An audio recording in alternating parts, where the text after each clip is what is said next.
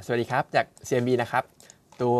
ต่างประเทศนะครับ เมื่อวานอเมริกาก็ติดลบกันนะครับดาวโจนส์เนี่ยประมาณเกือบ 200 จุด แต่ว่าดูข่าวด้านลบเนี่ยมันไม่ได้มีอะไรที่ดูเป็นนัยยานะครับ อาจจะเป็นเรื่องของการปรับฐานปกติแหละสำหรับตอนฝั่งนู้น จริง ๆ เหมือนจะมีอะไรบวกอ่อนๆด้วยสำหรับผมนะครับ เพราะว่าล่าสุดเองเนี่ยคุณ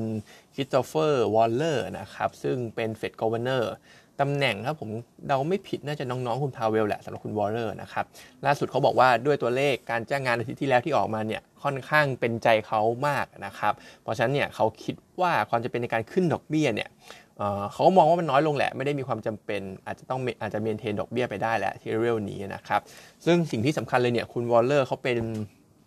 voter permanent อ่า voter คือคนโหวตคนโหวตถาวรด้วยนะครับ แล้วก็รวมไปถึงที่ผ่านมาเนี่ยเขาเป็นคนที่ hawkish มากนะครับ ก็คือถ้ามีสเกลเนี่ย hawkish hawkish อยู่ทางขวาเนี่ยคือเขาขวาสุดเลยสำหรับคุณวอลเลอร์นะครับ เพราะฉะนั้นนี้ก็เหมือนจะเป็น signal ที่ดีจาก member ท่านหนึ่งที่มีความ hawkish นะครับผม เพราะฉะนั้นอย่างที่บอกนะครับว่าความ hawkish น้อยลงแน่นอนสำหรับนโยบายการเงิน ในขณะที่เรื่องของตัวน้ำมัน เมื่อวานซาอุก็ extend การ cut ออกไปนะครับ รัสเซียก็ extend เช่นกันทำให้น้ำมันดิบก็น่าจะยังอยู่ในโมเมนตัมที่ดีอยู่นะครับ เบรกแนวต้านขึ้นมาเมื่อวันก่อน ตรงนี้ก็น่าจะไปต่อได้ อย่างที่ผมบอกนะครับ ผมก็มองไว้ประมาณ 5-7 เหรียญแหละที่มันจะปรับขึ้นได้นะสำหรับตัวน้ำมันดิบ ซึ่งทีนี้จะถามว่ามันจะแบบทะลุไปร้อยเลยไหมเนี่ย อันนี้ยังคิดว่ายากอยู่นะครับ เพราะว่าการที่เขาคัดแบบเนี้ยหนึ่งในอิมพิเคชันเนี่ยเขาอาจจะมองเรื่องของดีมาน้ำมันดิบเนี่ยมันอาจจะไม่ได้ดีมากด้วยก็ได้นะครับ เลยต้องคัดเพื่อที่จะพยุงราคาขึ้นมาแบบนี้นะครับ เพราะฉะนั้นจริงๆก็ยัง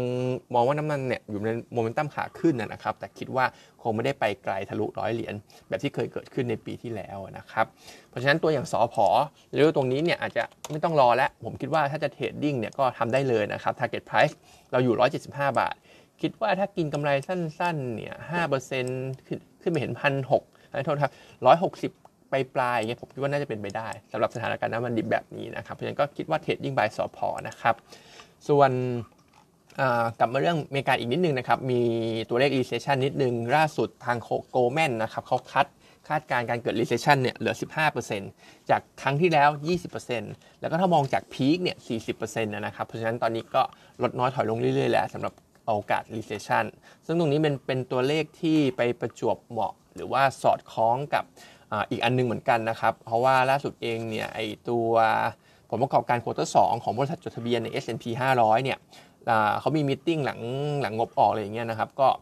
มีแค่ประมาณ 62 บริษัทที่พูดถึงพูดถึงเรื่องของ recession นอกนั้นเนี่ยไม่ได้พูดถึงแล้ว ซึ่งตัวเลขเนี่ยมันก็ drop ลงมาจากประมาณ 250 บริษัทที่เคยพูดถึง หรือว่าเกือบครึ่งนะครับที่เคยพูดถึง recession กันมาใน quarter ก่อนๆนะครับ เพราะฉะนั้นอันนี้ก็เป็นอีกหนึ่งประเด็นบวกที่เอ้ยเป็นอีกหนึ่งตัวเลขของ recession ที่ก็คิดว่าไม่น่าเกิดแล้วแหละสำหรับฝั่งอเมริกาเขานะครับ ส่วนบ้านเราเองฝรั่งขายพันห้านะครับสถาบันก็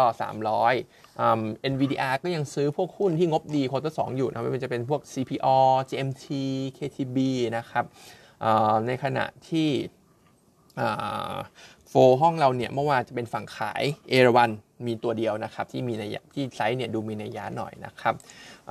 XD พรุ่งนี้นะครับจะมีตัวน่าสนใจคือตัวของไทยออย หรือว่า TOP ซึ่งที่ว่าไปนะครับมี overhang เรื่องของน้ำมันรั่วอยู่ เราคิดว่าก็ไม่ได้คุ้มนะครับ ที่จะไปเล่นเอา XD สำหรับตัว TOP ถึงแม้ว่าล่าสุดเองตามหน้าข่าวเขาบอกว่าจะ contain ในวงจำกัดและสำหรับเรื่องของน้ำมันรั่ว แต่ว่าไซส์ที่ประกาศออกมาเนี่ยหกหมื่นถึงเจ็ดหมื่นลิตรที่รั่วลงทะเล รัศมีเนี่ย16 กิโล ซึ่งถ้าเทียบกับ SPRC ปีที่แล้วเนี่ยก็คือ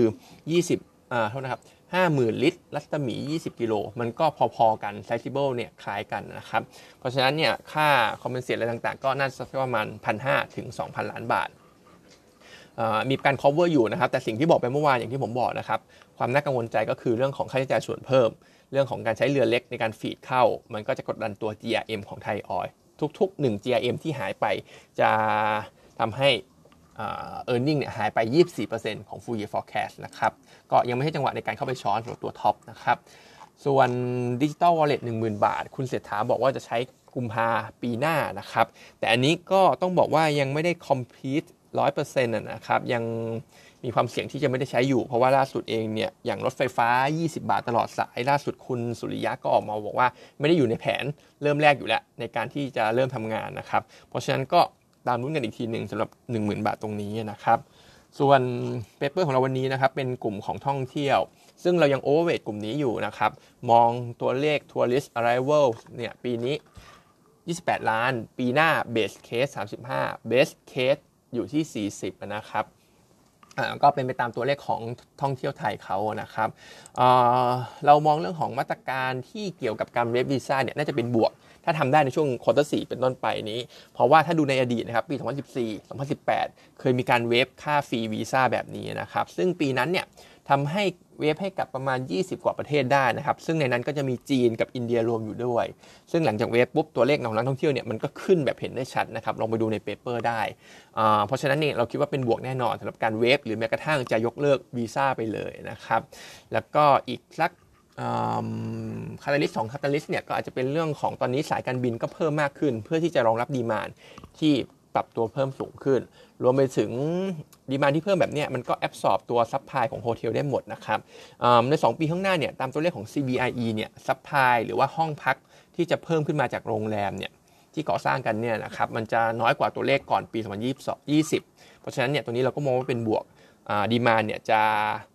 outpace ตัวของ supply นะครับแล้วก็สุดท้ายเรื่องของเงินบาทก็น่าจะเป็นใจในเลเวลตรงนี้นะครับซึ่งถ้าดูเนี่ยคนที่มี exposure ต่อต่างชาติเยอะสุดนะครับตัวแรกก็จะเป็นเอราวัน 80%ตามด้วย AOT 65% 65%ตามด้วยสปานะครับ60%นอกนั้นจะเป็นเซนเทลมิน SSR เนี่ยพวกนี้ต่ำกว่า 20%ทั้งหมดนะครับเพราะฉะนั้นเรามองว่า ตัวที่ได้ประโยชน์สูงสุดจากเรื่องนี้ก็เป็นเอราวัน65%อ่า80%นะครับ ก็ top pick ถ้าเลือกตัวเดียวเนี่ยเป็นเอราวันนะครับ target price 6 บาท ในขณะที่ตัวที่ 2 เราให้เป็นมินแล้วกันนะครับ เพราะว่า operation ฝั่งยุโรปค่อนข้างที่จะดูดีสำหรับผลประกอบการที่ออกมานะครับ overweight sector นี้แนะนำ2ตัวเอราวันกับมินนะครับ วันนี้ก็มีเท่านี้นะครับ